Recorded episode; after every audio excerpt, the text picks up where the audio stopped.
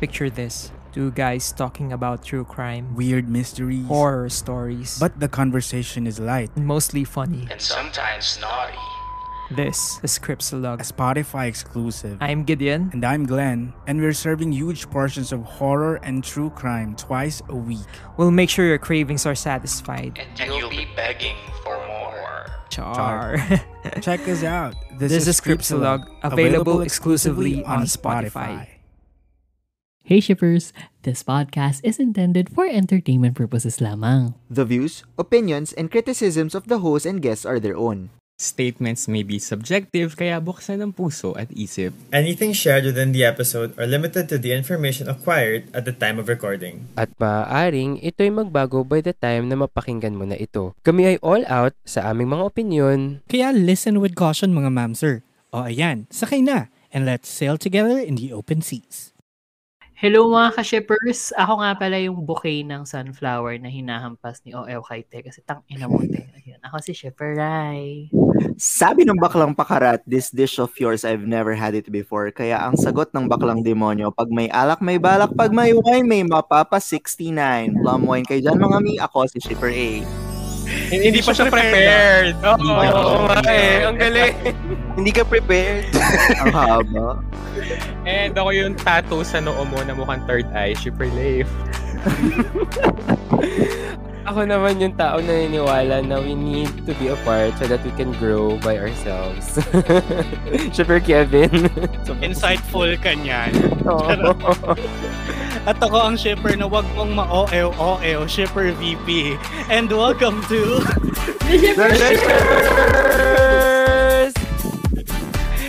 And welcome back to the show where we board the ship of love in all forms, sailing through the latest and greatest waves of the BLCs. Hindi naman ako naputol, no? Kasi naputol kayo sa naman. akin. But, ayan, anyway. Before we get shipping, at oo nga pala, ano, um, wala si shipper Carl. Currently, nawawala siya sa gitna ng kalawakan somewhere. pandemya. Oo. Ng pandemya. Sa ilalim ng waves. Oo, nasa ilalim siya ng waves right now. So, hi Nagmamartilyo. na Oo. Sumisisip. Anong minamartilyo Mga sa sis. ilalim ng tubig? Pero meron He's naman tayong kasama. Oo, may Ay, kasama true. tayo. Um, mag-unload tayo if you haven't guessed yet mula sa mga intro namin. Um, mag-unload tayo na I Promise You the Moon. And it has been months since napanood na natin yung finale ng, hindi man months, weeks lang naman. Ang month. Kinabahan ako sa months. Oo. Wala, di ba kayo nag-react? Isa, wait, it has been weeks. Oo, naka one month na rin. One month. di pero weeks para may S. Ah. Oo. Since last natin pinanood. So, may baon tayong ano ngayon, ah, special guest na fresh na fresh lang nakakatapos ang I Promise You the Moon. Um, pwede na ho tayo mag-reveal. Ano, para- Reveal yourself! Hello! I'm... Hello! Hello, shippers! Hindi naman natin yun. Parang hindi in-ensayo. Hello? Mix. Hello, my name is Akala ko tatagalan, tatagalan pa natin yung pag-stretch para nakaganon pa rin yung Oo. ganun. Oo, nga eh.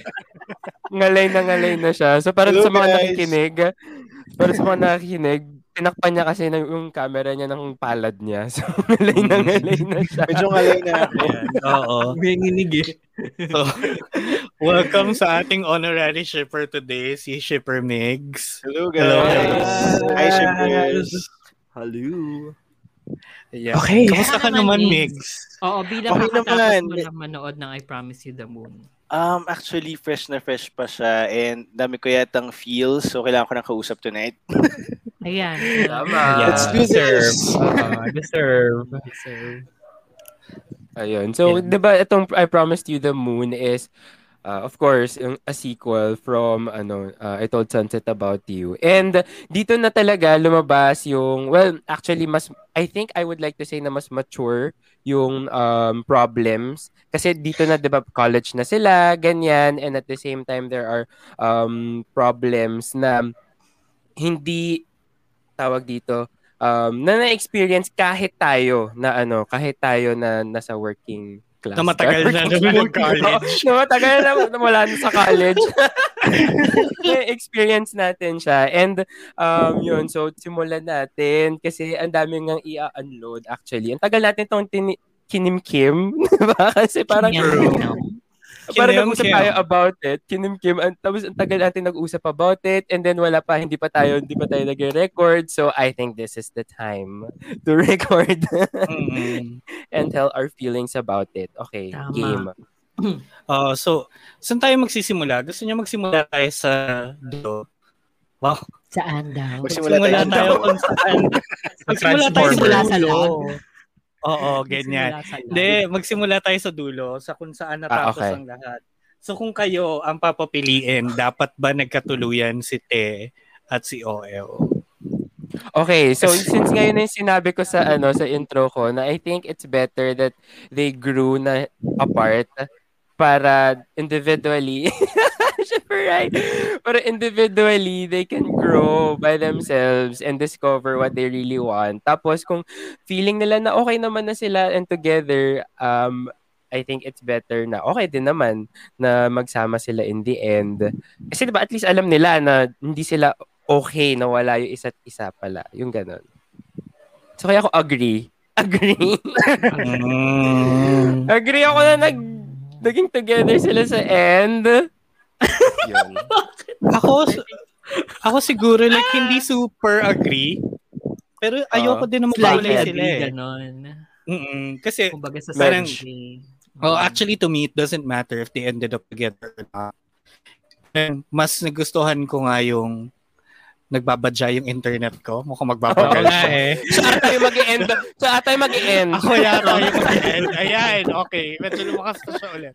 Um, yung, to, to me naman kasi it didn't matter na nag-end up sila together or hindi. Parang either way, I would have been happy with the ending. Kasi na, nalaman naman nila what worked for them eh. Or Exactly. paano sila as individuals. 'Di ba So parang, okay, the mistakes of the past may have been forgiven na. So, sige, pwede na natin to ituloy. Parang ganun. And like yung song nga dun sa finale na um, whatever path we take or kasi hindi natin alam yung mangyayari sa buhay, di ba? Um, if we still feel the same way for each other, as long as we hold on to each other's hands, we'll be fine. So parang, ganun na din yun na feel ko na okay, bala kayo. Malaki na kayo, relationship niyo yan. Hindi naman akin. Ba't ko pinoproblema? Yun, yun lang naman. Well, Ayun. ako naman dyan. Agree ako kay agree ako sa sagot ni Shipper Kevin pero hindi ako agree kay Kevin. Charing. In general. In general. As a Agree ako- person. As a person.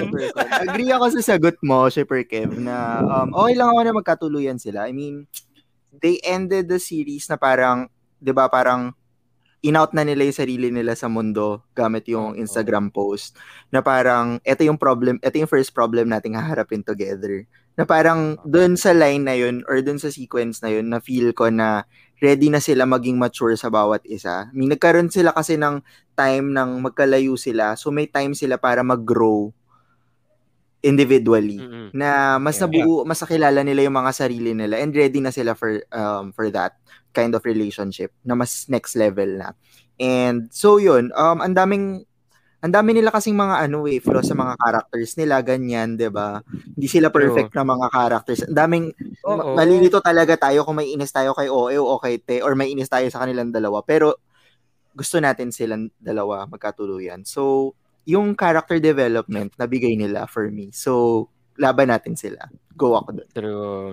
So, Go. Mix. ikaw, Ikaw muna. ta- tanong ko muna kay, kay Shipper A though. Were you rooting for them nung nag-break sila? Hindi. Kasi nakita, nakita ko si Owab eh. Ang sarap magpa-demonyo kay Owab, di ba? Tama. Actually, I think that's that's the magic eh. Yun yung magic nung ano nung nung series kasi parang hindi mo sila hindi ka rin talaga you wouldn't root for them in the end. Na parang ah okay, sige. Okay lang na hindi sila magkatuluyan. Okay lang din sila if mo sila magkatuluyan. Pero May- parang yeah. syempre may pinanggagalingan ka rin na ha, pero gusto ko pa rin kahit pa paano na sila pa rin an- in the end. Pero yun din, meron merong something doon na okay lang. Sige, go. I mean, take me where you want to take me. Parang ganon. May queue ka eh. May queue ka, Oo. meron kang OWAB, tapos meron ka pang bus na biglang papasok ng episode Oo. 5, di ba? Sila sila, So, oh, na apat na taon naghihintay. si ano, Si Q, yung kaibigan, Barkading kaibigan na ni ano. ano. Yeah. Ah, okay. Barkading. Sobrang Barkading. wala na akong... So, ang dami mong, Kaya, kaya, ang dami mong ilalaban for them eh. Tapos biglang, Mm-mm. ayun. Ayun. Ah. Mm-mm. O go Oh, mix. ikaw, Mix. Ikaw naman. Ikaw, Mix. Ako, um, nung una gusto ko parang pahirapan natin sila. Gusto ko ma-feel nila yung... ano I mean, gusto ko ma-feel nila yung... gusto ko ma-feel nila yung growth by being apart. So I think na-achieve naman yun ng show. And if itat if tatanungin niyo ako if iniroot for ko na maging sila pa rin sa huli, I would say yes. Pero okay lang din naman kung hindi. Diba? Pero the way it Balance. ended, I was really happy for it. Kasi kung, I mean, happy ako na nag-end up sila together kasi naging maganda yung tone sa huli. So nakita ko pa kung ano nangyari dun sa mga taong nag-root for them. So yung mga friends Mm-mm. nila. So nakita natin yun. Kasi parang kung nag-end sila na hindi sila together, hindi natin makikita si Bas. O siya lang Not naman sure. eh. Not sure. Bold, bold of you to say that. Bold of you to assume. Oo, pero nagigets ko kung bakit may mga taong hindi okay with it. Kasi parang, in reality, will it happen? Q, our people, Oy, na mga hindi, realistically speaking, it could Oh, still go, ayan either na. go one way or the other. Mm. Ang sa akin lang, sa lahat ng lalatag na mga bagay from from episode 1 to 4, hindi na talaga pwede. That doesn't mean na dapat hindi na sila maging friends or anything. Kasi nga, yung Tama kung paano naman. nag-end yung starting all over again. Pwede naman silang court, um, 'di ba, civil or hindi man civil, civil. Um, like, pwede Civil? silang, pwede silang Civil. close friends, pero as as ro- romantic partners, parang dapat hindi na. Yes! Kasi maraming bagay, if babalikan nyo, yung ano, maraming red flags, kumbaga, kung bakit hindi Mm. na sila dapat mag, ano, mag-continue as lovers. Oo. Pero yung ending na nagkatuluyan sila was wonderfully done for me.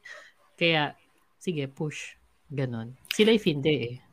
To be fair naman kasi na. sa starting over again, sorry, singit ko lang, ilang taon din naman kasi yung gap mula nung pumunta siya ng Spain at I nung promise you, bumalik din na siya.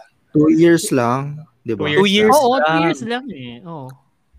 Pero Oo, yung- eh, ito medyo malala eh, like, asawa levels na kasi yung meron si Piolo noon eh. Wait, sa Spain Diba? ba nagpunta sa starting over again? Hindi ba for sa wedding? Spain? Oo. sisters yun? Di ba Four Sisters yun? Hindi. Di ba sa. Spain? Sa Spain din yon si Tony sa Hin- ano starting Si over Piolo again. yung umalis. Gaga si Piolo yung umalis. Nag-New Si York. Piolo Hindi. Nasa, New York si ano, si Piolo. Hindi. Ay, Di ba nahalo si. Piolo pa ngayon? Si Piolo pa yung humabol sa taxi nung umuulan. Kasi nga ang may scholarship si Tony, nag-aral siya ng architecture doon. Sa Spain. Sa Spain? Oo, sa Spain. Sa Spain nga yata. Anyway, sagutin mo muna Super Leif. Hahanapin ko talaga to. Ayan. Ako naman. Oo, like, connecting doon, medyo naging star cinematicationism kasi sa akin yung dulo. Lalo yung second half Mhm. nung ending. Parang nung nanonood ako nung parang first part, sobrang grip na talaga ako na parang shit, ito yung ito yung gusto kong mangyari. I mean, ito yung for me, sobrang grounded niya sa reality na ito talaga yung mangyayari. Tapos pagdating doon Oo. sa second half, parang na for me, parang na-romanticize, na, na-romanticize yung um, idea ng the one that got away and na, na dapat mo siyang habulin. I mean, parang, ah, okay, ito yung mga what ifs ko, tapos, how about we work it out? Parang, ang na-compare ko talaga siya sa La La Land na parang, I would have appreciate kung ipakita nila kung ano yung what if, pero I want to see kung ano yung magiging ending if they chose differently. Kasi I think Mhm. that's that's better. I mean, kaya feeling ko kaya sobrang nag-work sa akin yung La La Land kasi mas ano siya, mas re- Real. reality. Oo. Mm. Na parang hindi hindi naman dahil na-survive nyo yung mga emeng ganyan is talagang masu-survive nyo siya. The reality is kahit gaano katagal or kahit ano pa yung pagdaanan nyo and even if how much you love each other, there is still that chance kahit mga 1% or 0.1% na hindi kayo magkakatuluyan. And yun yung mas, yun nga, parang yung pagkakasabi nga ni Rai, parang lahat ng nilatag nyo ng episode 1 for that, for, for- para lang maging ganun. Pero I, I, get, I Mhm. get the appeal, of course, of, dahil first and foremost, it's a love story and medyo depressing nga naman Ah. kung biglang pagdating sa dulo, ay, wala, wala mangyayari, guys. Nagsayang lang kayo ng Mhm. 300 nyo per episode. Parang ganun. Man mo, may part 3. Ayun nga. Tapos, Tama. I, I, Tama. I would have, oo, I would have appreciated na parang um, they ended it na hindi um, masyadong close. Although, when you think about it, hindi rin naman siya masyadong close. Kasi yun nga, parang pag sinabi ni Aaron, there is still, pwede mo pa rin pag-build upan yung plot na, okay, out na sila. It could have, it, it could have been another 10 episodes, Eme, na how will they navigate naman as you know, ewan ko, sana may part 3 if ever. Kasi yung feeling niya sa akin, Mhm. para siyang Game of Thrones last season. Ganun talaga. Oh. Ah. Ang sakit. Gets.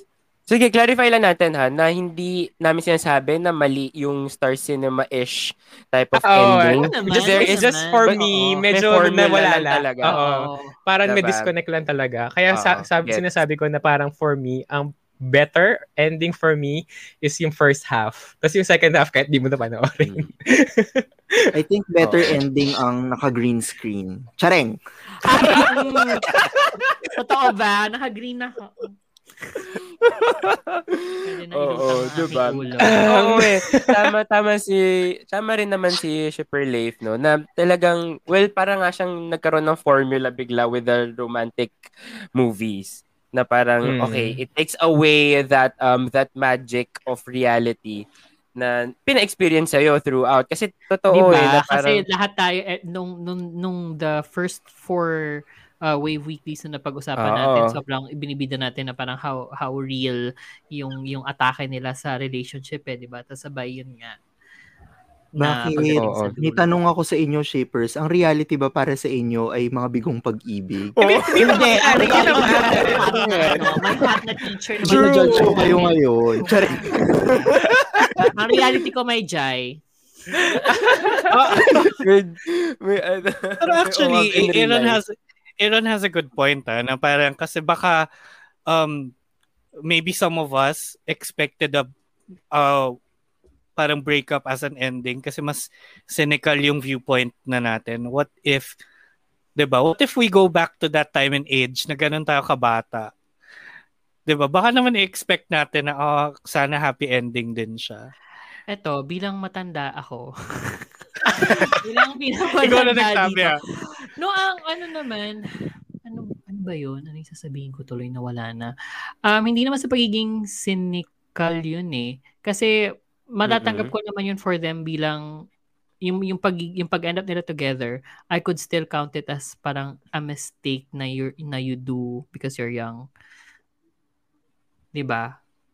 So hindi Mhm. siya kumbaga hindi na naman siya totally magical in a sense. Could still be a Oo. mistake. Ako, I, I Kasi- think the- issue ko rin talaga is how the the way it was presented. Para if if if it was presented differently and with that ending, para it would make sense for me. Pero ako nga kasi parang yung journey, ac- actually kahit sa Itsai pa lang, pupunta dun sa I Promise You the Moon, parang hindi siya nag tutugma, hindi siya it doesn't make sense with my ano, my water fan water fantasy kasi wala akong French vanilla. with my water fantasy, it, it doesn't add up. Pero not that I'm saying na dapat wala magkatuluyan kahit kanino. Parang No naman, feel ko lang talaga yung oo. kanila hindi. Lalo na yung ano, yung, yung supposed time apart nila to grow na dapat magiging mature ka in everything. Tapos sabay yung thesis ni Te was about yung relationship nila. So obviously meron pa Ah. siyang hang up dun sa ano, dun sa dun sa eme niya of why they should end up together. So parang hindi pa rin siya talag hindi siya sign for me na nag-mature siya kung yung thesis mo was about yung past ninyo na pinuprove mo sa kanya na parang ikaw yung mali. Eh, Ganito dapat Yeah. tayo. Pero, di ba yun masyadong close sa doon. breakup? Hindi ba yun masyadong close pa sa breakup, the thesis? No! Actually, may After, issue na, year after na nila yun magkita sa ano eh, dun sa agency na Agency. nagkunwari-kunwari si Oo. ano, di ba? Na parang, na, na, Parang nagpaiwan si Te. parang medyo premature yung ano, yung naging naging sila ulit. Parang for me sana medyo dinarag nila ng konti like a couple a couple more years. Yeah. Parang feeling ko Mm. masasabi ko na parang naka-move on sila sana together. Kung kung yari si Te, okay na siya, naka-move on na din siya. Tapos si OL, naka-move on na din siya. Tapos alam mo yun, during that journey, na-discover nila yung sarili nila without anchoring dun sa what could have been nila. I mean, sa, iba, parang sana naging okay lang sila muna as individuals, tapos nagkatagpo sila again. Hindi yung Hmm. nagkatagpo sila ng parang may hang-ups pa sila. So parang feeling ko na miss lang sila. So parang feeling ko na horny lang si kuya, tapos parang gano'n. So parang tara na tayo na. Ah, Kung iba yung actually, thesis ni good Te, point. kung iba yung thesis ni Te, mas mako-convince pa ako dun sa growth na they had apart. Kasi si Te nagkaroon na ng relationship eh, di ba? Kay ate girl. Kay ate Yeah. At the Uh-huh. girl. As although si OL wala, no? Medyo Pero parang- some wounds never heal. Charing. Oo, di ba? Hindi, dapat hindi na nga sila talaga nagkabalikan. pero, pero parang kudos din to OL kasi parang it's still a matter of choice. Di ba yun nga yung sabi sa kanya ni Bas? Oo na naman. Parang, Oo naman, yes. na parang you do you, parang whatever you feel is best for you, yun yung gawin mo. So I think, feeling ko na decide naman niya na parang mas makakabuti sa kanya na kipagbalikan siya. So, Basta siguro give it another booking eh. chance. So, kailangan Oh, nasa loob niya makabalikan. kasi yung booking. Baka yun yung sign. Oo.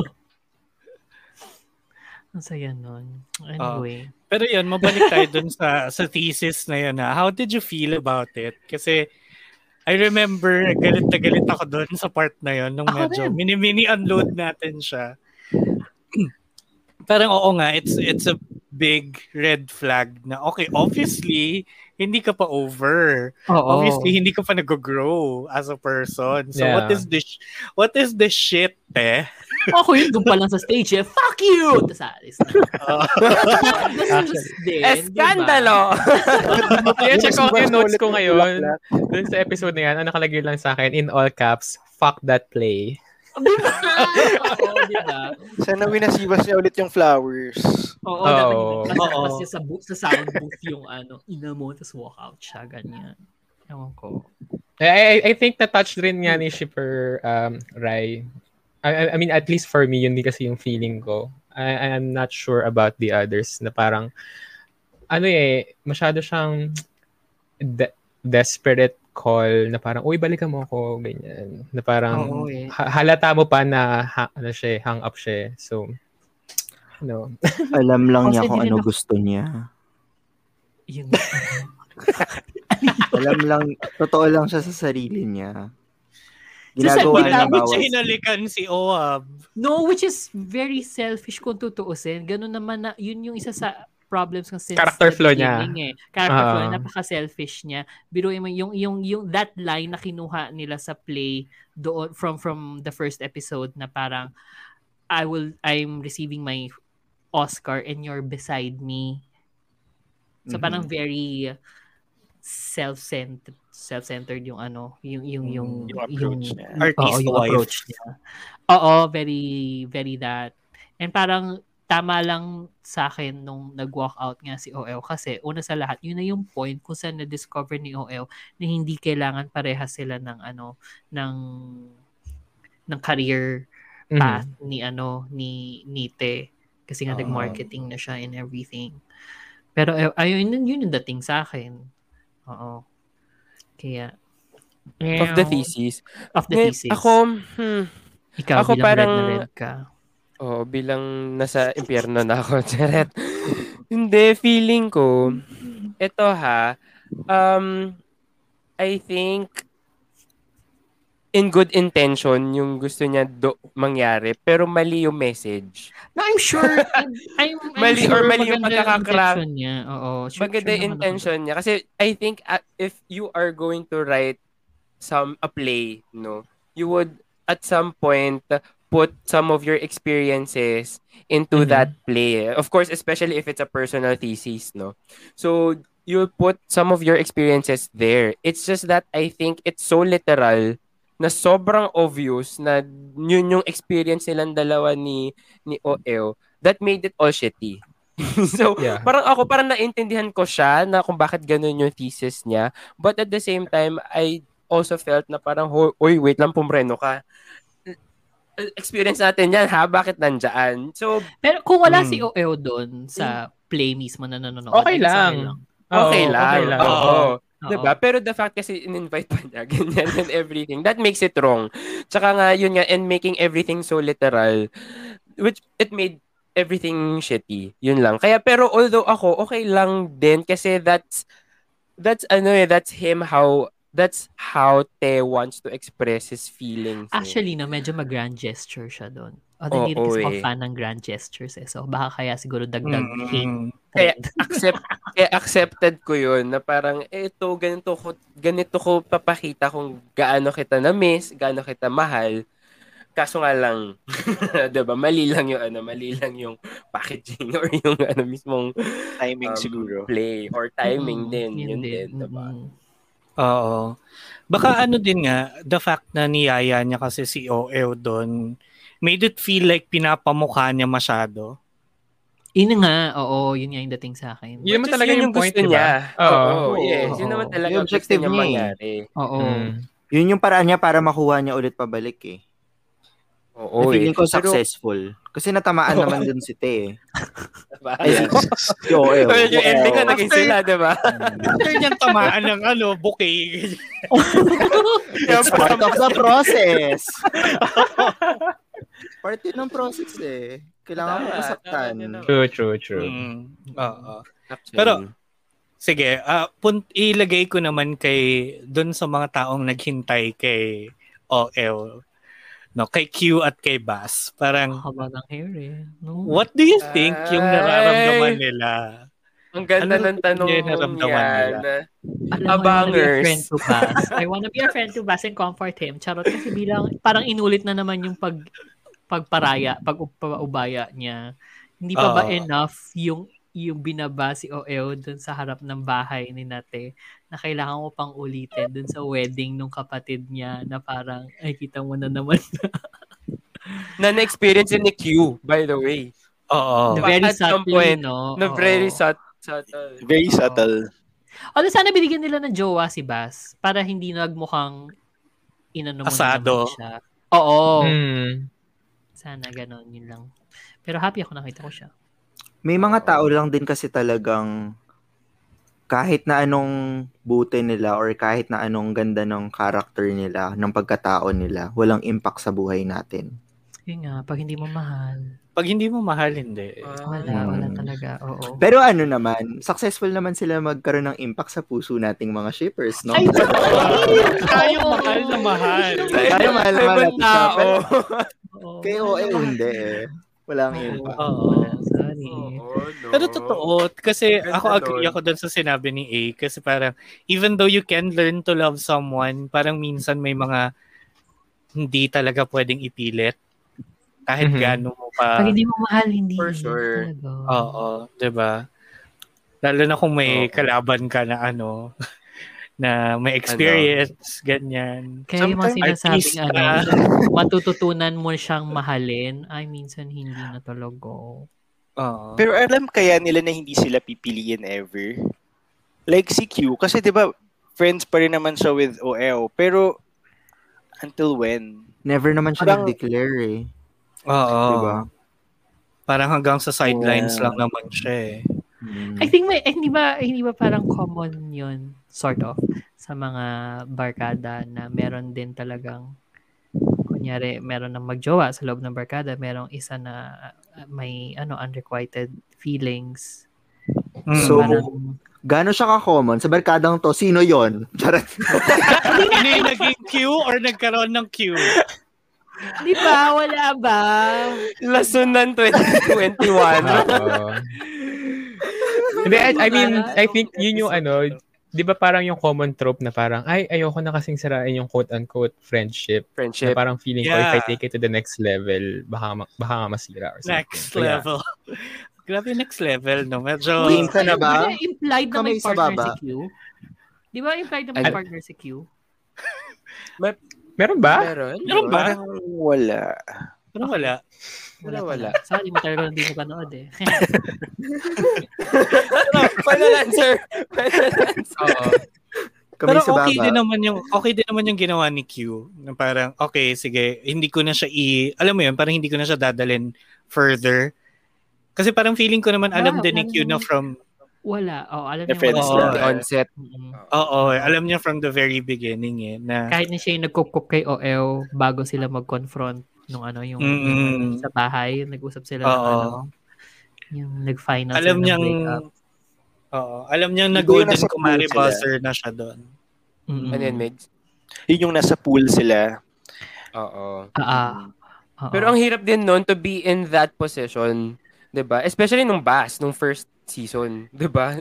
In-explain mo na na Ah. gusto mo eh sinabi mo na na, ma- No, na at least gusto si niya. Bas naman kasi sinabi niya talaga. Kasi sinabi niya, diba? May May declaration. gusto siya. Oo. Ito si Q kasi wala. Tapos Wala. sobrang nasa, Oo, parang- ano lang siya. Parang punta ka sa bahay ko. Tara, tabi so anong mas mahirap maging Buzz maging Q Maging Maging Q OA. ako. Maging OA. Hirap maging maganda. Hirap maging maganda. Alam mo, tama. Tama True, true, true. With great Okay, ganda comes great responsibility. diba? Ang hirap. Ano niya nagagawa mag-turn down sa isang lalaking biglang lalapit sa kanya, hingin yung Instagram niya. Sabihin niya, Diba? Diba? Isa pa. Isa pa yun. Isa pa nun. I'm sorry. Yun lang. Sorry. Lahat sila gusto nila yung ano yung butas na t-shirt ni OL na heart. Ano nga pala gusto ano nga pala masasabi niya doon? Kasi Oh, punta wears tayo his doon. heart on his, wala, exposed ang kanyang ano, dibdib. Oo. Bakla na. Bakla na. Siya bakla ng taon, in fairness. Siya nga talaga ang bakla. Tunay. Ang bakla Siya ang tunay na mamantika. Woman. Dapat meron tayo ano, sa year end ng shippers, meron tayong awards ulit. Tapos bakla ng Ay, taon sige. for Taon. 2021. Oo, totoo. Abangan niyo yan. Pero to be fair ha, si- Oeo yung character niya, parang mas ah, ewan ko, pero parang mas doon ako nakahanap ng um, mas malaking character development. Kasi from the Mm. first season, parang lahat tayo parang, ha, ano ba to si, si girl? And then ngayon, parang we are, ano, we are rooting for OL. Actually. Parang- Ako mas Mm. ako. Ako mas OL ako nag-root for. Mm-mm.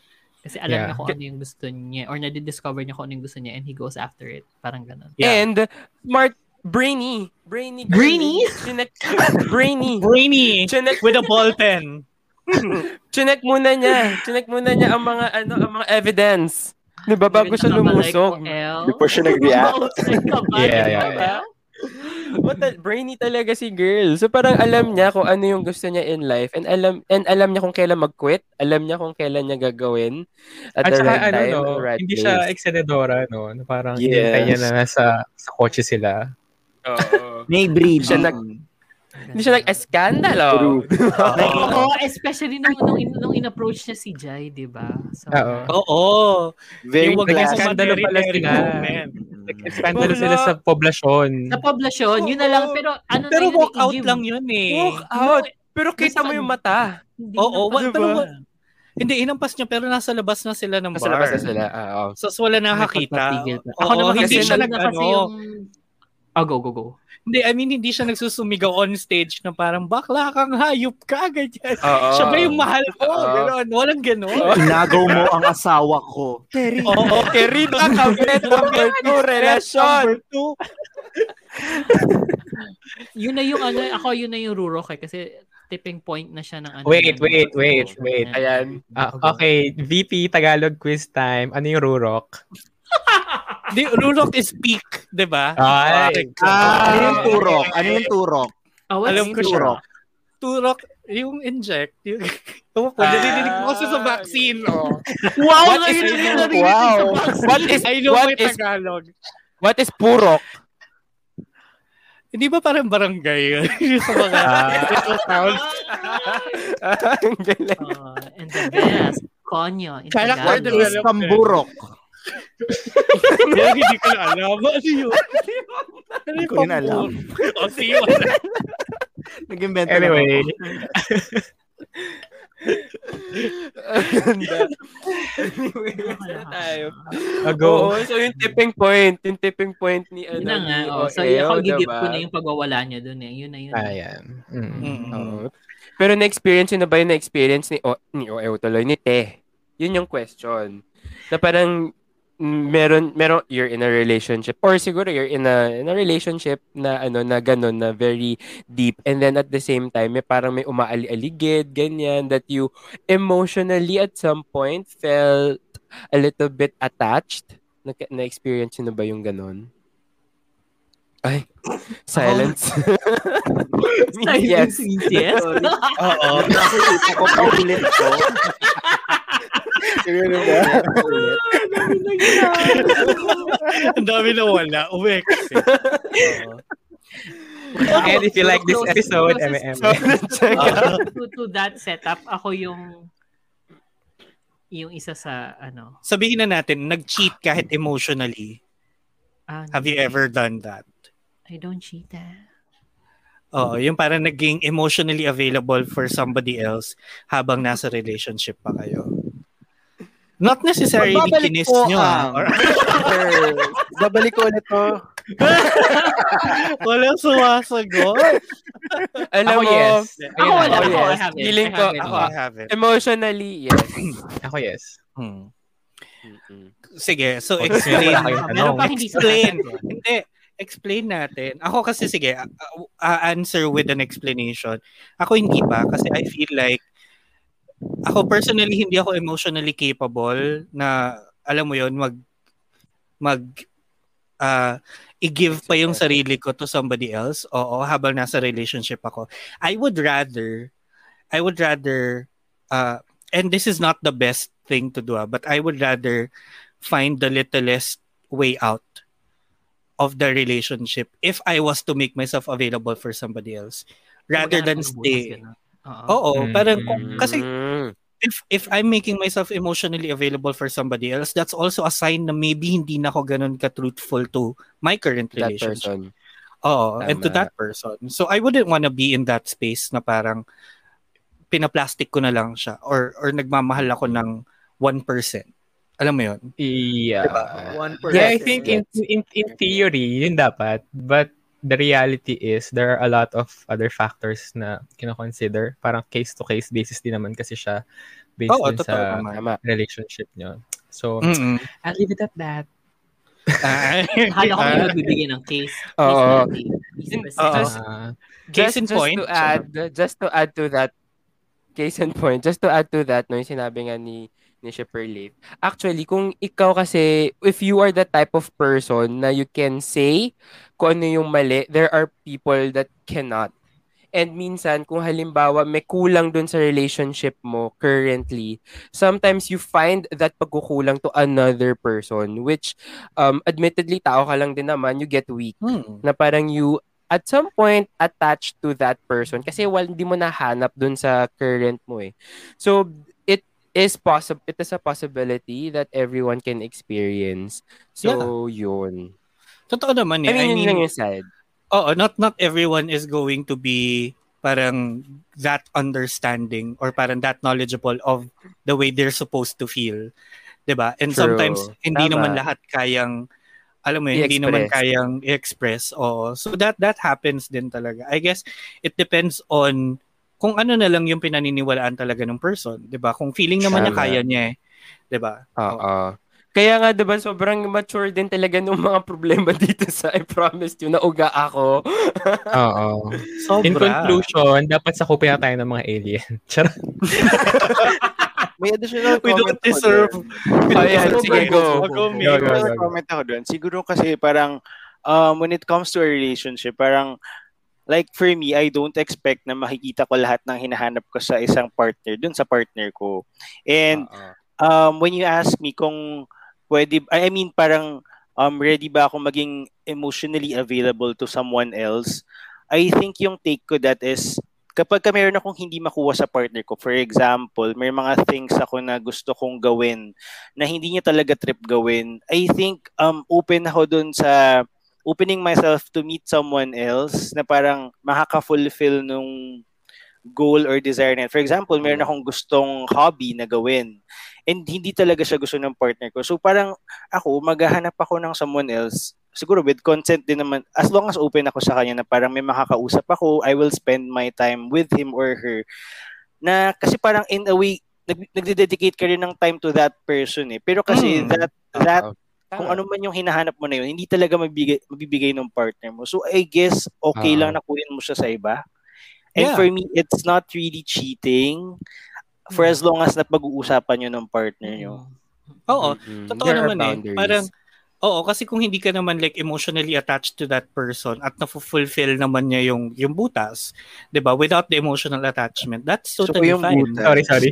Oo nga. Anong Sabi nga, sabi nga nila, every hole The goal. is a goal. wait, wait, wait. So, do you guys think na having said all of those, do you think na mas di man mas okay, pero mas prevalent ba ngayon yung open relationship setting because of those? And that we shouldn't judge um, such relationship na parang feeling ko kasi Hmm. masyado tayong conditioned na parang ay hindi, relationship should be exclusive to Monogamous. Oo, Oo. na monogamous. Two people. Shouldn't we be open now to the idea na yun nga na hindi mo makikita sa isang tao yung lahat ng gusto mo. So dapat ba I don't know. I'm Hindi, just- hindi naman Hindi siya naman siya automatic jump to that Oo. din, di ba?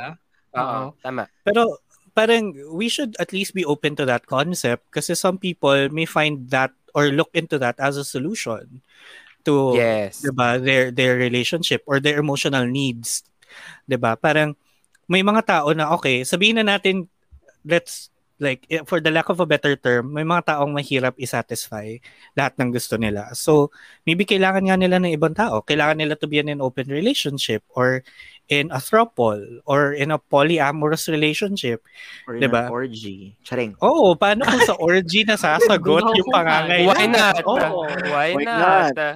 diba? Uh, what about it? Diba? Oo. True. So, depende na yun sa tao talaga. And I think to answer yung isang question din na na-post mo, yeah, we shouldn't judge people in the way they prefer their relationships. It's totally Yes. fine kung gusto mo ng absolutely 100% loyal monogamous relationship. 'Di ba? And it's also okay kung gusto mo ng open siya. It's also Hmm, okay if you prefer to be single. I mean, malalaki na tayo. We can make our own decisions. As a Yeah, society, it's- hindi It's tayo their set up, decide. not yours. Oo. Actually. Set up Actually, ano ko lang yun, para ano, invitation na parang, uy guys, kung may couple dyan. Actually, if you are open, charot.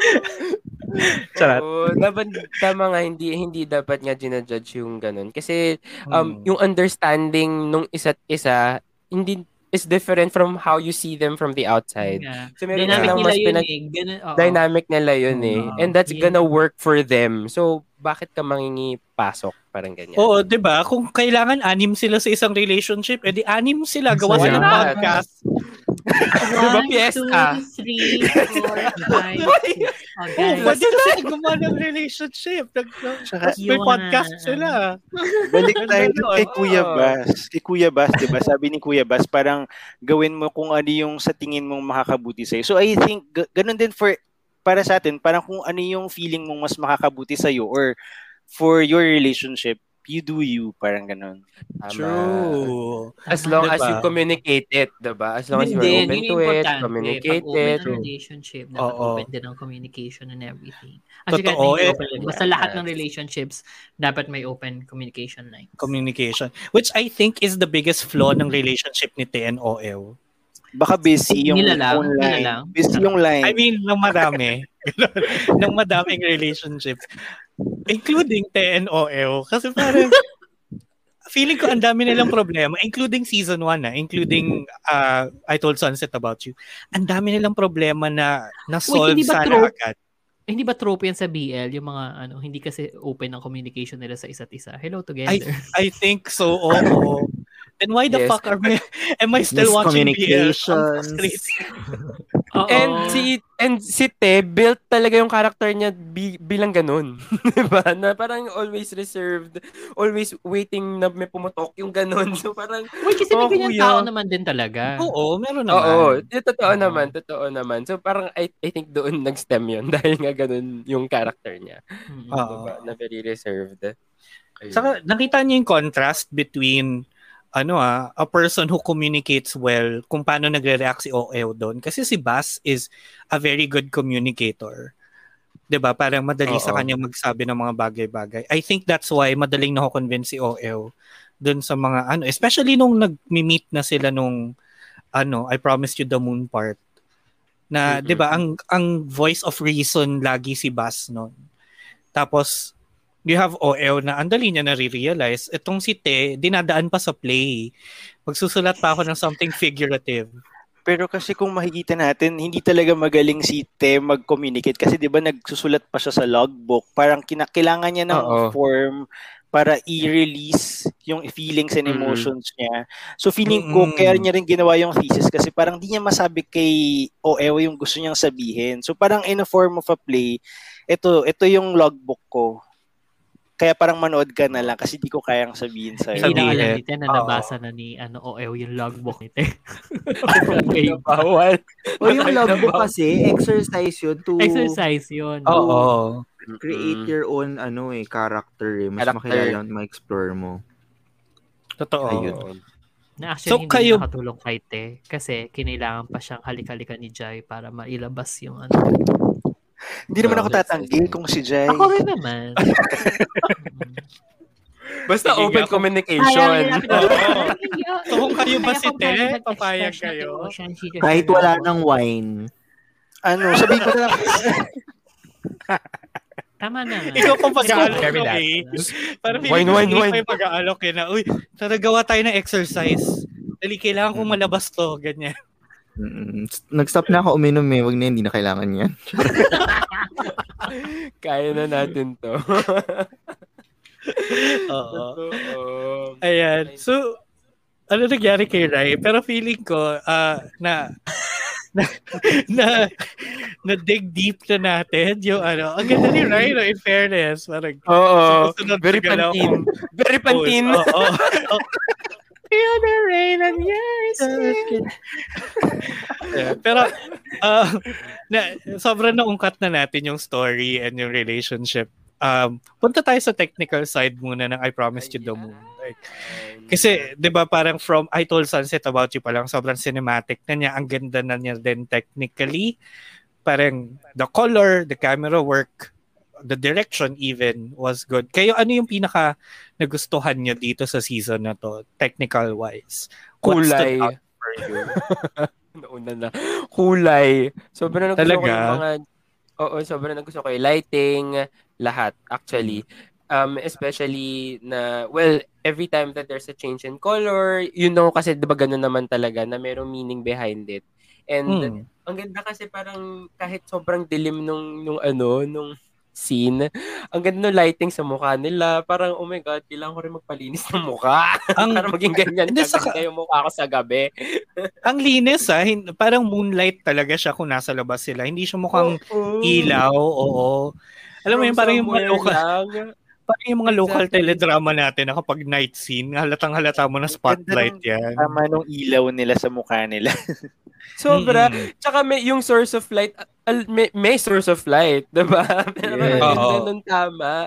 Ang ganda talaga. Doon talaga ako natuwa. Tsaka siguro ano, sa, scenery, I guess. Kasi ang ganda, Mm. ang ganda pala talaga doon.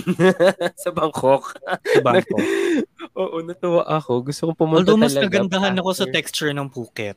Talaga. Ah. No, ang ganda ng Ah. texture ng Phuket. Eh. Kasi bang, Sigur- very city yung Bangkok. Oo. Go eh. Sig- siguro sa akin, to answer lang the question, um, medyo personal kasi siya sa akin. Para in- in-explore talaga dito yung konsepto ng theater and advertising na parang sobrang, ito yung buhay ko nung college. So parang, binal- ang dami niyang binalik din sa akin na parang mga, um, yung mga improv exercise nila sa stage, yung, yung mga trainings nila, tapos yung sa Mhm. advertising, pagpupuyat nila para sa mga ads na ginagawa nila. Mana parang sobrang, sobrang relatable niya for me. So, yun yung sobrang na-appreciate ko dito na oh my god, ganito nga ako nung college, ganito normal tong nangyayari, totoo tong nangyayari. So, Mm. yun. Ah, So yung More- yung more- attention to detail, no? Yeah, yeah. Mm. And yung mga mga scenes na nangyayari. Exercises. Mm. Leif. Ako visually, um, kasi parang feeling ko nanonood ako ng Itsai, parang yung mga shapes nila and all, more on mga soft edges and something.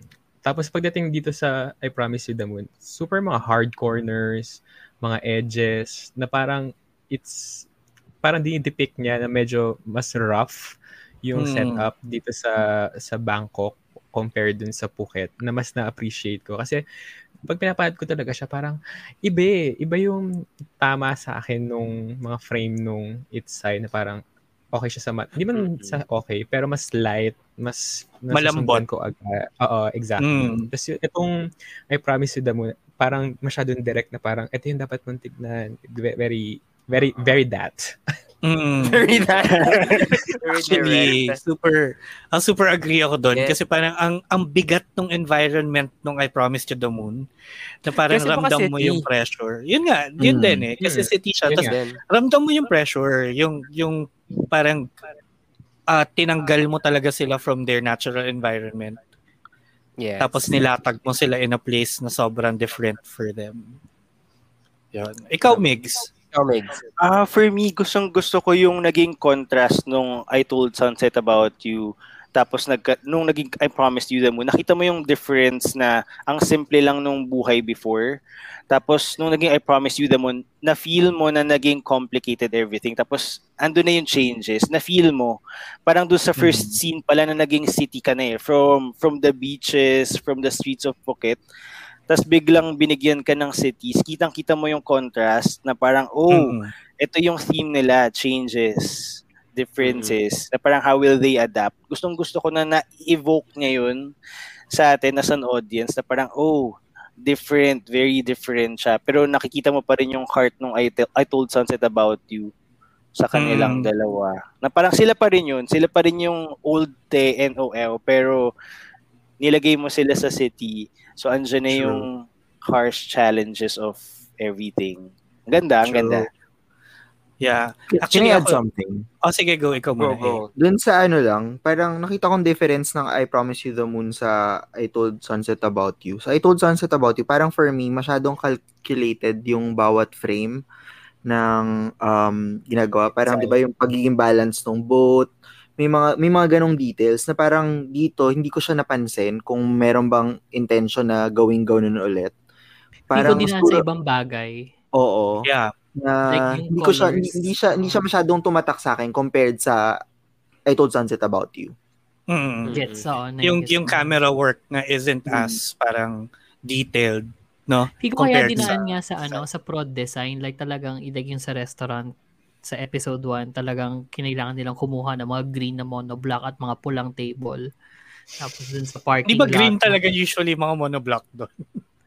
Ewan ko, I haven't been. Hindi ko alam. Parang oo, Di ba? Medyo, medyo green talaga yung mga monoblock doon madalas. Oh, Pero- if, pero, if not ah, yeah, I that, get yung, yung parking lot din na kinailangan nilang kailangan match na match sa ano sa sa color scheme ng show. Tapos may mga posters pa nila. Tapos yung basta yung yung sa classrooms, tapos kailangan yung mga suot ng mga estudyante sa loob ng classrooms, nagma-match yung colors sa ano, sa walls, ganyan. Very ano, yung yung nasabi ko nga before, very graphic novel yung approach. Mm. Feel ko pang-compensate nga doon sa fact na hindi na nila magawa yung framing work na they were able to do sa Itsai. Yeah. Ano din kasi, no, something to consider din kasi they had a tighter space this time. Yun din. 'Di ba? Mas smaller yung mga kwarto, you have a mas masikip na city. So, medyo mahirap nga talaga yun. Pero ako, personally, yung pinaka na-appreciate ko, technical side sa I Promise You the Moon, na I think big improvement from Itsai, yung music. Tama! 'Di ba? Parang, yung Itsai kasi sobrang detached eh. Although get mo yung intent, you get the intent of parang may pagka Chinese novela uh, kind of feel yung music. Oo. Dito sa I Promised You the Moon, medyo na-capture niya talaga eh, na parang med, ang daming synths, ang daming strings na sobrang contrasting na parang Oo. parang nilagay mo nga talaga si TNOL sa city, 'di ba? Parang the sense is the city eh, na parang fast-paced, it's very digital quote unquote. And then maglalagay ka ng strings na TNOL na sobrang soft, sobrang mellow.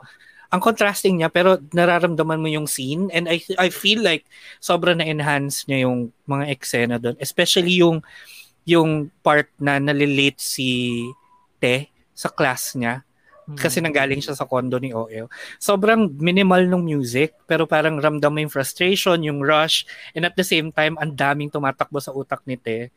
You felt Also that yung condo uh, ni OL, parang it's a little piece of Phuket. Right?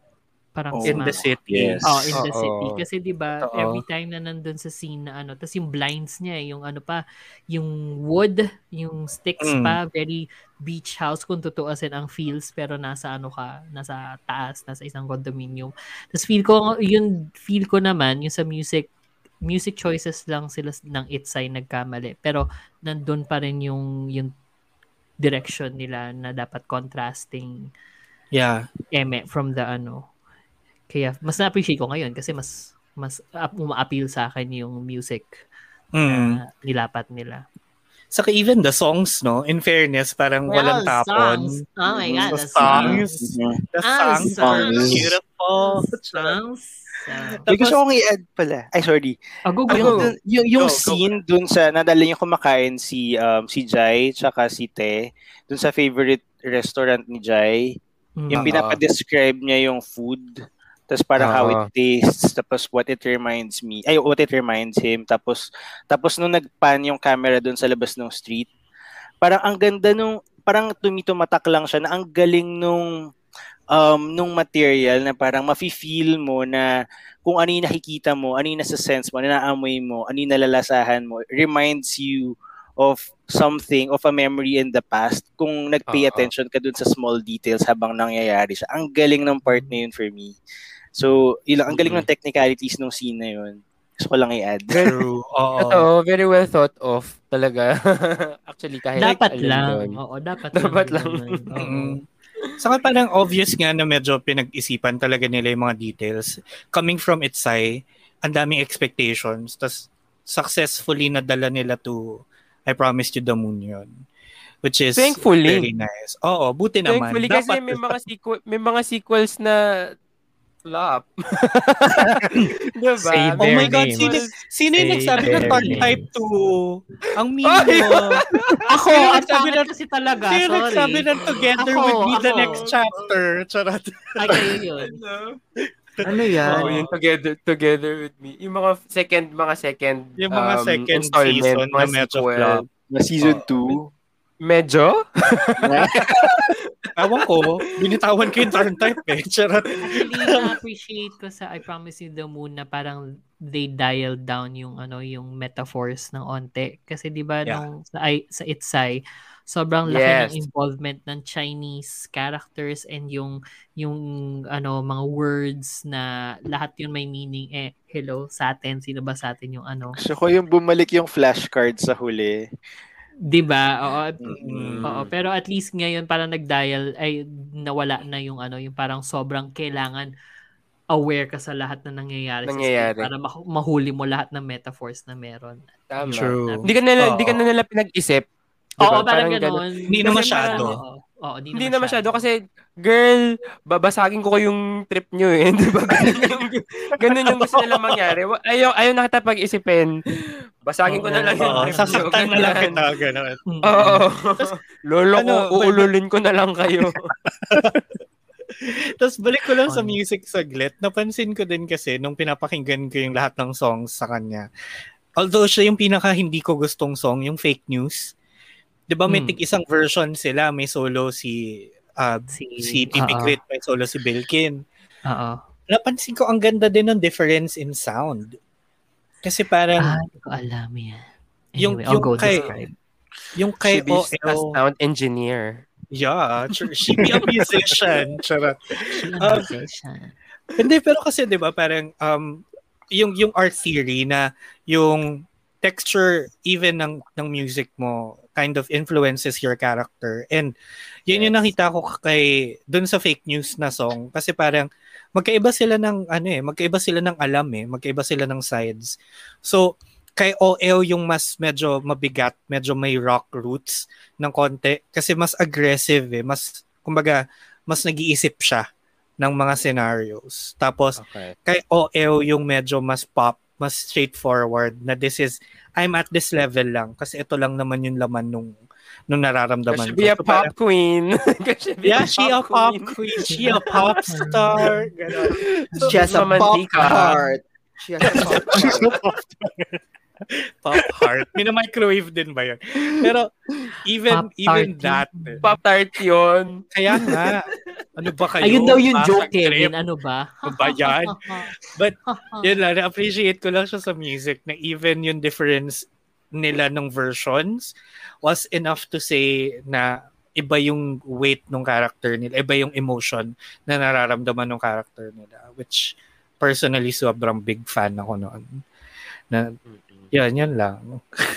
As a songer. As a songer. As a songer. As a, As a- ma- ma- ano? Ah, ano? As a TikTok Pray. songwriter. Di ba nagtitiktok ka na? Gag- Ayun. TikTokerist. Yeah, but TikTokerist. Bibi, right ano yung favorite song mo? What's your favorite song? Dun sa I Promise You the Moon soundtrack. Hindi. Sa hindi. Together. Oo, together. Charot. Wala. Sa Benex Gym. Actually, ano, ah medyo toss-up siya between medyo My toss-up Day. siya between coming of age. Ano yung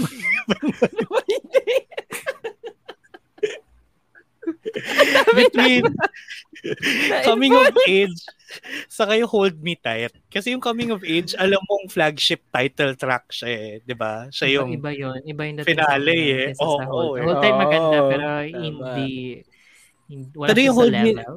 Pero yung Hold Me Tight kasi for me, ang ganda lang nung sulat, ang ganda nung lyrics na um, sobrang na-encapsulate niya yung feeling of wanting somebody to be there, to, To hold at least, tight. Oo, to hold you tight, to be with you, to at least tell you good night. Parang ganon, na parang yung longing kasi yung nagustuhan ko sa Hold Me Tight. Pero yung coming of age, iba pa din. Although mas mababaw yung lyrics niya for me na parang masyadong hopeful, masyadong this is my fight song kind of feels yung Grabe. Grabe yun. Grabe. Ayaw niya ng ganong klaseng song. Ina-ako. Hindi, gusto ko para, sige, kung si Coming of Age yung fight song, si Hold Me Tight, si Rise Up ni Andra Day. Ganon, ganong level. The references. Anyway, kayo, anong nagustuhan yung song? Anong pinagusto yung song from I Promise You the Moon? Yung intro. kasi, hindi. Kasi, ano ba yun? Di ba Safe pinag-usapan tayo yung Safe intro? zone. Safe zone. may, may katunog siya na parang... Yung kanta sa Foots. Sa Yung kanta ng Fish Upon the Fish Sky. Up on the Sky. Oo. Oo. Pareha sila ng intro. Oo, Kaya lalo minsan na pag pag mo sila magkasunod, parang, ay, inulit ko ba? Ay, hindi. Oo. Oo. Ako favorite ko, I do, I do. Ay, di ba pala yun? Wrong show. Gago, ibang show yun! Wala pa tayo doon. Ayun. Ang pinag-gusto ko Uh, coming of final age. song. Ah, sige, go. Ako rin. Oh, yun. Yung coming of age din ang favorite ko. Yung, yung build up. Yung kahit na ako, hindi ko pa naiintindihan kasi hindi naman ako tulad ni VP na maalam sa Thai language. Pero yung yung setup nung yung nung pagpitik ng intro dun sa ano, dun sa episode 5, yun yung after nila mag ano eh, after nila mag-usap sa bridge, 'di ba? Oo. Oo. Ish. O, after mag-usap sa bridge, tapos yun.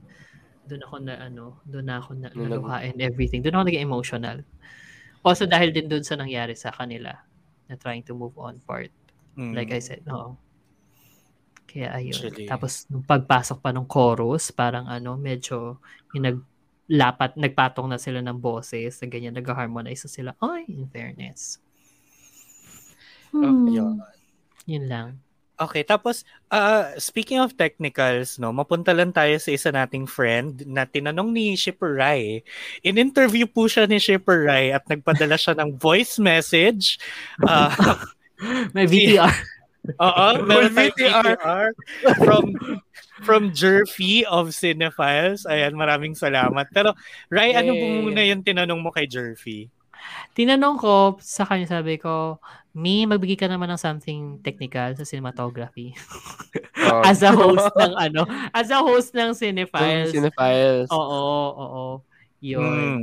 Yun lang yung tinanong ko sa kanya. Okay. Tapos, Sige, so ayan. naman, ah, ano, oo, go sa sagot niya. Ano yung sa sagot, sagot niya? niya. Sige, roll VTR ko na ba? Paki-cue. VTR. Floor select. Okay. Pasok. So, ayun. Um, sa cinematography niya, dalawa lang naman yung points ko doon. Yung first is yung colors, tapos pangalawa yung shots.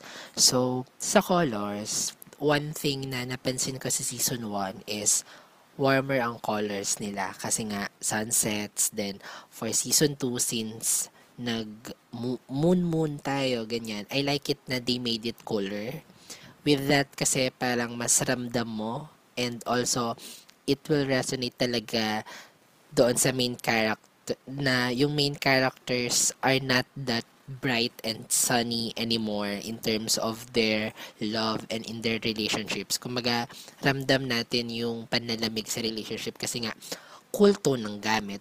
And I think, ah, ano, maganda yon I love it. Second, yung shots. Ewan ko, pero sobrang, sobrang panalo lahat ng wide shots sa akin. Actually, naging doubtful ako sa umpisa. Naging doubtful ako sa matog niya for season 2 kasi ang worry ko, malalagpasan niya kaya yung ganda nung matog or yung, I mean, yung cinematography nung season 1 kasi sunsets, ganyan. So, warm tone, tapos probinsya, probinsya feels, parang napaisip ako if paano, a- paano atake nila sa city life nung dalawa. But I think it works very well kasi sobrang pasok lahat ng wide shots for me, like panalo. Kasi for me, um, it resonates to, um, to the fact that their world grew bigger na parang ang laki-laki na ng mundong ginagalawan nila and now they're lost so parang ganun yung yung yung dating sa akin kung I think kung bakit gumamit sila ng ganun kadaming wide shots also kahit yung mga medium shots na OTS or over the shoulders sobrang pasok din niya kasi ang intimate niya panoorin wala silang ganun masyado for sa season 1 kaya ang ganda niya makita for season 2 kasi pasok sa narrative ng kwento. Kumbaga dito sa season 2, lahat ng shots, hinihingi siya mismo ng kwento eh. And I think it translate to us audience naman. Kumbaga hindi lang siya basta basta pinili for the aesthetic or for the ano lang para maganda siya panoorin. I think um, yung choices nila for the shots ano siya, hinihingi talaga siya mismo ng kwento. And lastly, yung dolly shots. Ito yung mga nagzo-zoom out yung camera. Parang, di ba, nakafocus kay at tapos biglang mag-zoom. Na parang dito lang siya ginamit. Di ko sure, pero di ko maalala if may ganun silang shot sa season 1. Pero super panalo nun. Like, naka-add ng drama sa kwento. Parang, ang social ng production, very cinematic. Ganon. Yan. Okay, maraming salamat kapatid. Fairness. O, diba? Jerfy. Napaka-technical. Thank From you, si Jerfy. Oo. Taray ng mga ballet Ngayon. shot. The shippers. Dali-dali? Ano yun? Gusto ko yung over the, The shoulders. Oo. Kamay sa baba. Ano ang Oo. third sentence na sinabi ni Jerky? sa explanation niya. Nakinig ba kayo? May quiz! May quiz. Ano ang OTS? Ano OTS? Over the shoulder. Ay, yun ang... Mm, you learn something new. Charot. Pero yan, kung gusto dyan ng mga mas technical stuff din about film and interested kayo dyan, pakinggan niyo si Jerfy at si Ron of Cinephiles, mga kapatid. Cinephiles. Oo. Sama sa Punk Collective. Also, uh, balik ko lang doon. Super agree ako doon sa last na sinabi ni Jerfy. Yung mga dolly. And yung mga mas... shoulder. Yung over the shoulder medyo ox lang for me eh. Kasi parang feeling ko necessary yun kasi ang sikip nga nung space. Pero yung yung mga dolly, yung mga medyo ma- ma-movement na shots.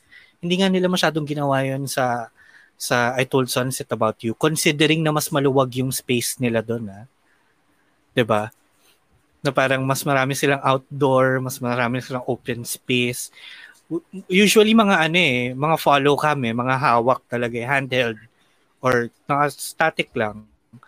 Dito parang magalaw siya and I think dumagdag sa poetry nung cinematography niya overall na parang and may movement and it made you feel like yung environment din laging gumagalaw.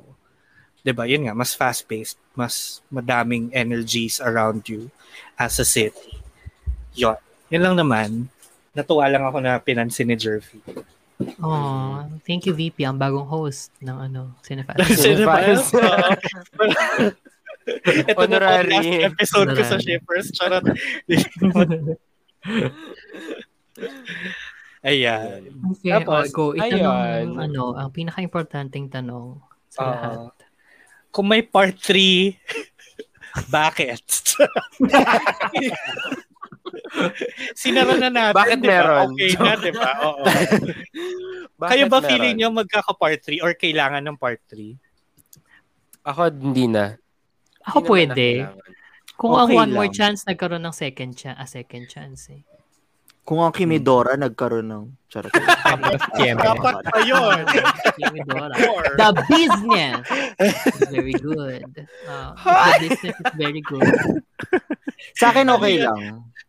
Na magka-part 3? Kasi Oo, kasi parang yun nga 'di ba, nung nung nung inuumpisa ko, ano kaya ibig sabihin nitong I promise you the moon tapos I told sunset about you. Parang sa akin kasi talaga circle of life yung yung pag-ikot ng ano eh. So yung pagtanda pa nila, yung mas susunod na level pa nung ano nila, relationship nila. Okay lang akong tignan pa yun kung saan tayo dadalhin. Hmm. Ako din.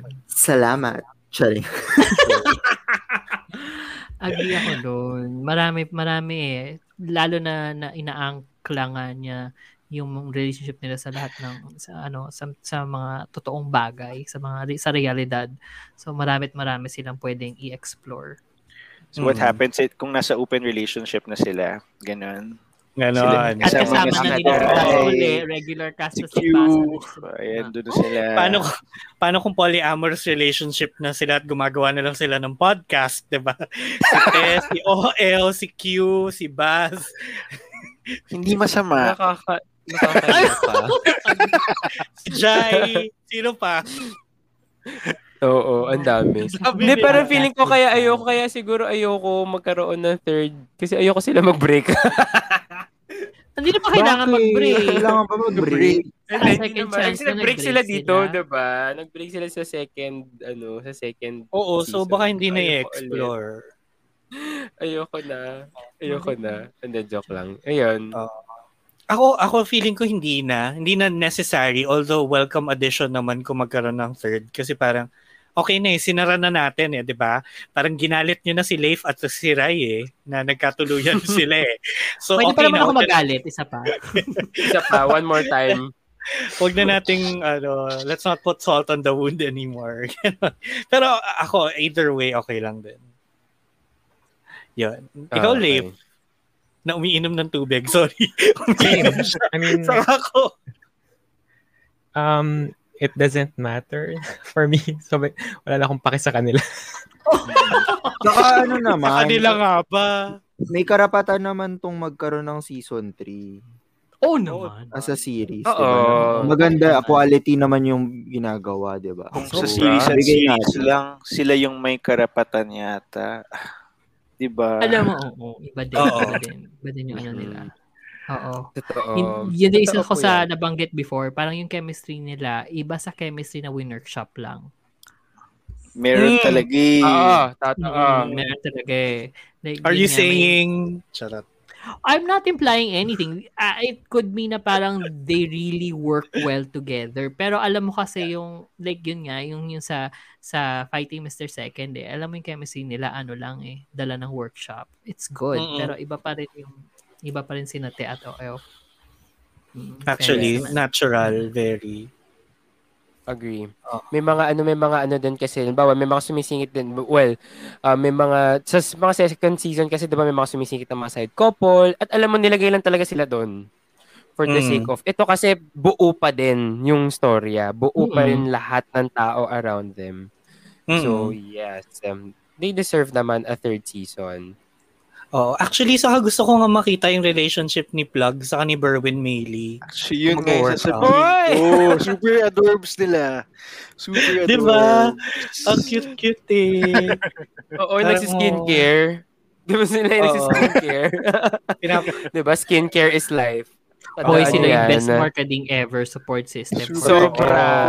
Super cute nila Sobrang ganda ng marketing na to. Oo, and ang magjowa who skincares together, stays together. Stays together. Tama. Ayan. Ayan. Okay, and last question tayo. Nakapag-unload na. na ba kayo? Na-unload nyo na ba ang I Promised You the Moon? Umpisa natin kay Migs. Bilang Nakakanood lang. Oo nga. I think okay na, okay na. Um, yeah, feeling ko na-unload ko naman. Saka, tapusin ko lang yung question dun sa kanina. Feeling ko, okay na ako na wag na. Gusto ko nang matapos siya ng ganun kasi parang maganda na yung latch niya sa memory ko. I mean, kung ano man mangyari, parang okay na yun. Feeling, basta niroot for ko sila sa utak ko. Okay na ako. Mm. Closed book na siya Diba? for Oo, me. okay Ganda na. Huwag eh. nyo na. Huwag nyo na ulit buksan. Malay mo, ikakasal na sila sa ano. Ikakasal na sila sa ano. bilang season. yung pagsalo ng bouquet and everything. Oo. Tama. Dapat may Sara pagsuot din ng garter. Well, abangan mo sa part 3 ng ano.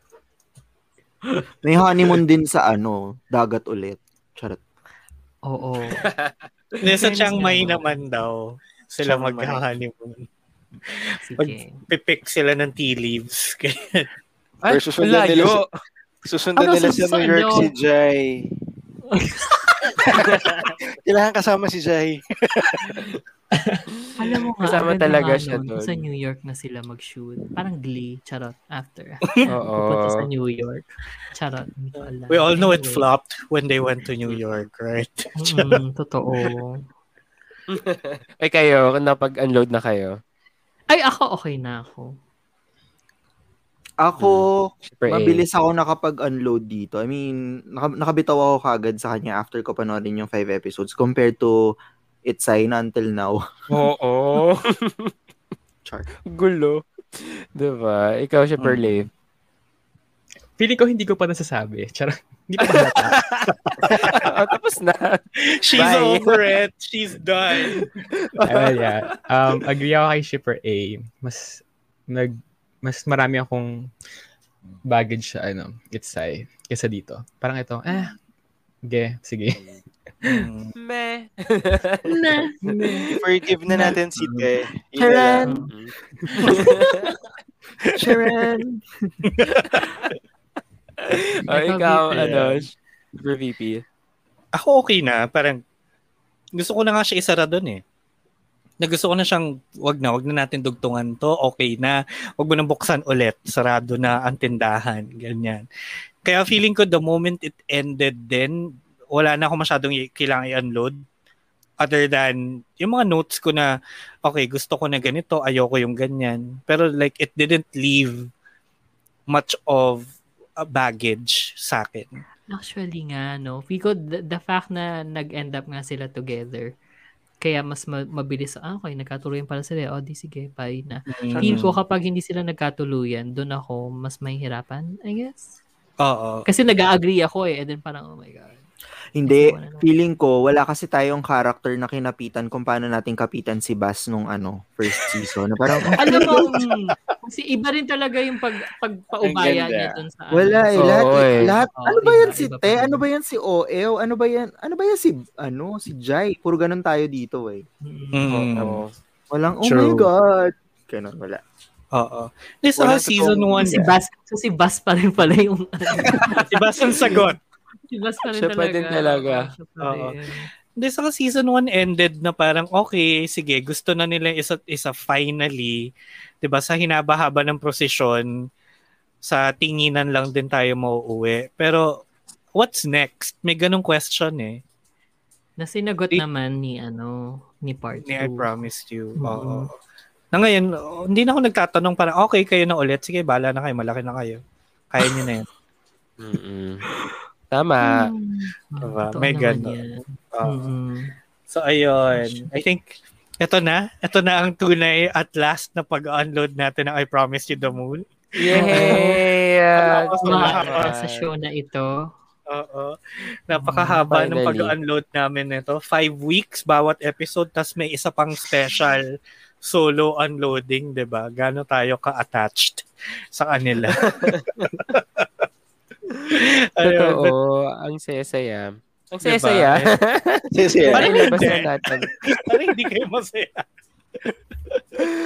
Ang Ayan, saya-saya na na-unload natin. Oh, go. True. Sige, sorry. Yan. And sa mga listeners natin dyan, kung gusto nyo, pwede nyo balikan yung mga last few Wave Weeklies namin from Season 3 because yes, you heard that right, Season 4 na kami. This is The Shippers After Dark, ganyan. Kaya medyo gabi-gabi na ang ating aesthetic. Ganon. Ayan. Pwede nyo pakinggan. Magabi, ganyan. Or basta Ah, it's magabi. dark. Ganyan. Um, Yung kay Kevin Impierno daw. Oo, Oo, iba yan, impyerno. Sa ko. Oo. Pwede rin Ayan. naman sa, sa heaven. Hindi eh. yung blue parang nasa ano ka, nasa pinaka seventh level of hell. Yung puro yellow. Ah! Ganyan. Impyerno pa rin. But, Actually, kung kaparehas kayo nung ano ni Leif, o para kayo nasa isang kwarto lamang. Uy, Kevin. True. mali, mali, ibang, ibang, ano, ibang mirror image. Oo. ayun.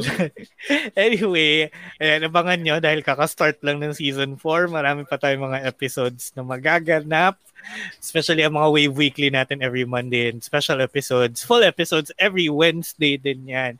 Dadating sa inyo on Spotify, Apple Podcasts, Google Podcasts, and all other major streaming podcast platforms. Also, you can watch the video version of this sa YouTube every Friday. Yan lumalabas for our um, full episodes. Yan. Don't forget to like and subscribe and also follow us on all of those platforms and follow us on social media at the Shippers PH. That's E T-H-E-S-H-I-P-P-E-R-S-P-H. And ayan, dahil walang sumama sa raffle namin, kami na lang yung nag-uwi ng mga sticker at postcard. But maybe May ipapamigay natin may isa, soon. may isa. Okay, pero oo, may isang may isang sumali na hindi pa natin napapadala. Sana matanggap mo na soon. Ayun. But anyway, dyan na nagtatapos ang ating episode. So, maraming maraming salamat sa pakikinig. Oh. Nagtapos na siya. Maraming maraming for Ah, okay, nawala. Nawala ikaw yung, ikaw yung, Oh, ikaw yung bye. nawala. Wait, explain mo ulit Migs. Migs kung anong gagawin. Oo. Pero ano muna, magta-thank you muna ako, 'di ba? Thank you Migs sa ano. Salamat sa pagsali at sa pagiging honorary shipper natin. Malay mo ang mga honorary shipper nagiging official shippers, 'di ba? Permanent. Oo. Permanent. Oo. Yun yung nangyari kay Leif sa season 2, yun yung nangyari kay Carl sa season 3, at baka yun ang mangyari kay Migs sa season 4. We never Ah, know. Wow. Ayan. At. Kaya magko-closing na tayo. So Migs, ang closing lang naman natin, sasabihin mo lang na ako si Shipper Migs na nagiiwan ng mga katagang or na nagsasabi and then your quotable quote of the night. Yan lang. Or even in life. Or even in life. Oh, even in life. Depend, depende sa upbringing mo. sa values. Witty type ko ulit. Ano pagkakasunod-sunod? After siya ni Leif. After siya ni Kevin. Kevin. Okay. Okay. After ni siya muna Kevin. yung, ah, siya muna yung pumalit Ah, kay Carl sa pila bilang wala si Shipper Carl tonight. Mm-mm. Oo. today. Oo. Ganyan. So normal. Ah, ready na ba kayo? Meron na ba kayong mga extra, mga final words? Ganon? Okay. Ayan mga shippers, maraming maraming salamat ulit sa pakikinig. Ako inyong shipper VP na nagsasabing kung hindi ka man bigyan ng bus at di ka bigyan ng queue, okay lang yan. Magsama na lang tayo ng mga malungkot sa buhay. Ah, tayo. Oh. Huwag naman. Huwag naman malungkot. I'm Ako not naman- sad. I'm just alone. Charot. Hi. That's different. My name is Shipper Kevin. Ako naman nagsasabi na itong I Promised You the Moon deserve nila magkaroon ng season 3 kung kailangan. But ito talaga yung season 2 na masasabi kong maganda tong season 2. Ako naman, si Shipper Migs na nagsasabing, ang barkading na whose skin cares together, stays together. Very that. Ganda, ganda. And um, this is Shipper Leif na nagsasabing, let people enjoy things. Huwag kayong maging si Te na passion police. Grabe. Grabe siya. Kapag unload na yan, ang lagay na yan. ah. Grabe yun. Shots fired. At ako po si Shipper A na walang tulog pero pretty pa rin kaya pwedeng maging insomnia princess na mag-iwan ng kasabihang pigs can fly. Goodbye. Aww. Ako naman si Shipper Rai na bagaman support sa passion ni Te. Kanina mo pa rin. Alam mga ka-shipper. Unload na rin ako. Unload ba itong mga to? Parang hindi. Parang dami pa ng ops. Hello, eh. Hello, eh.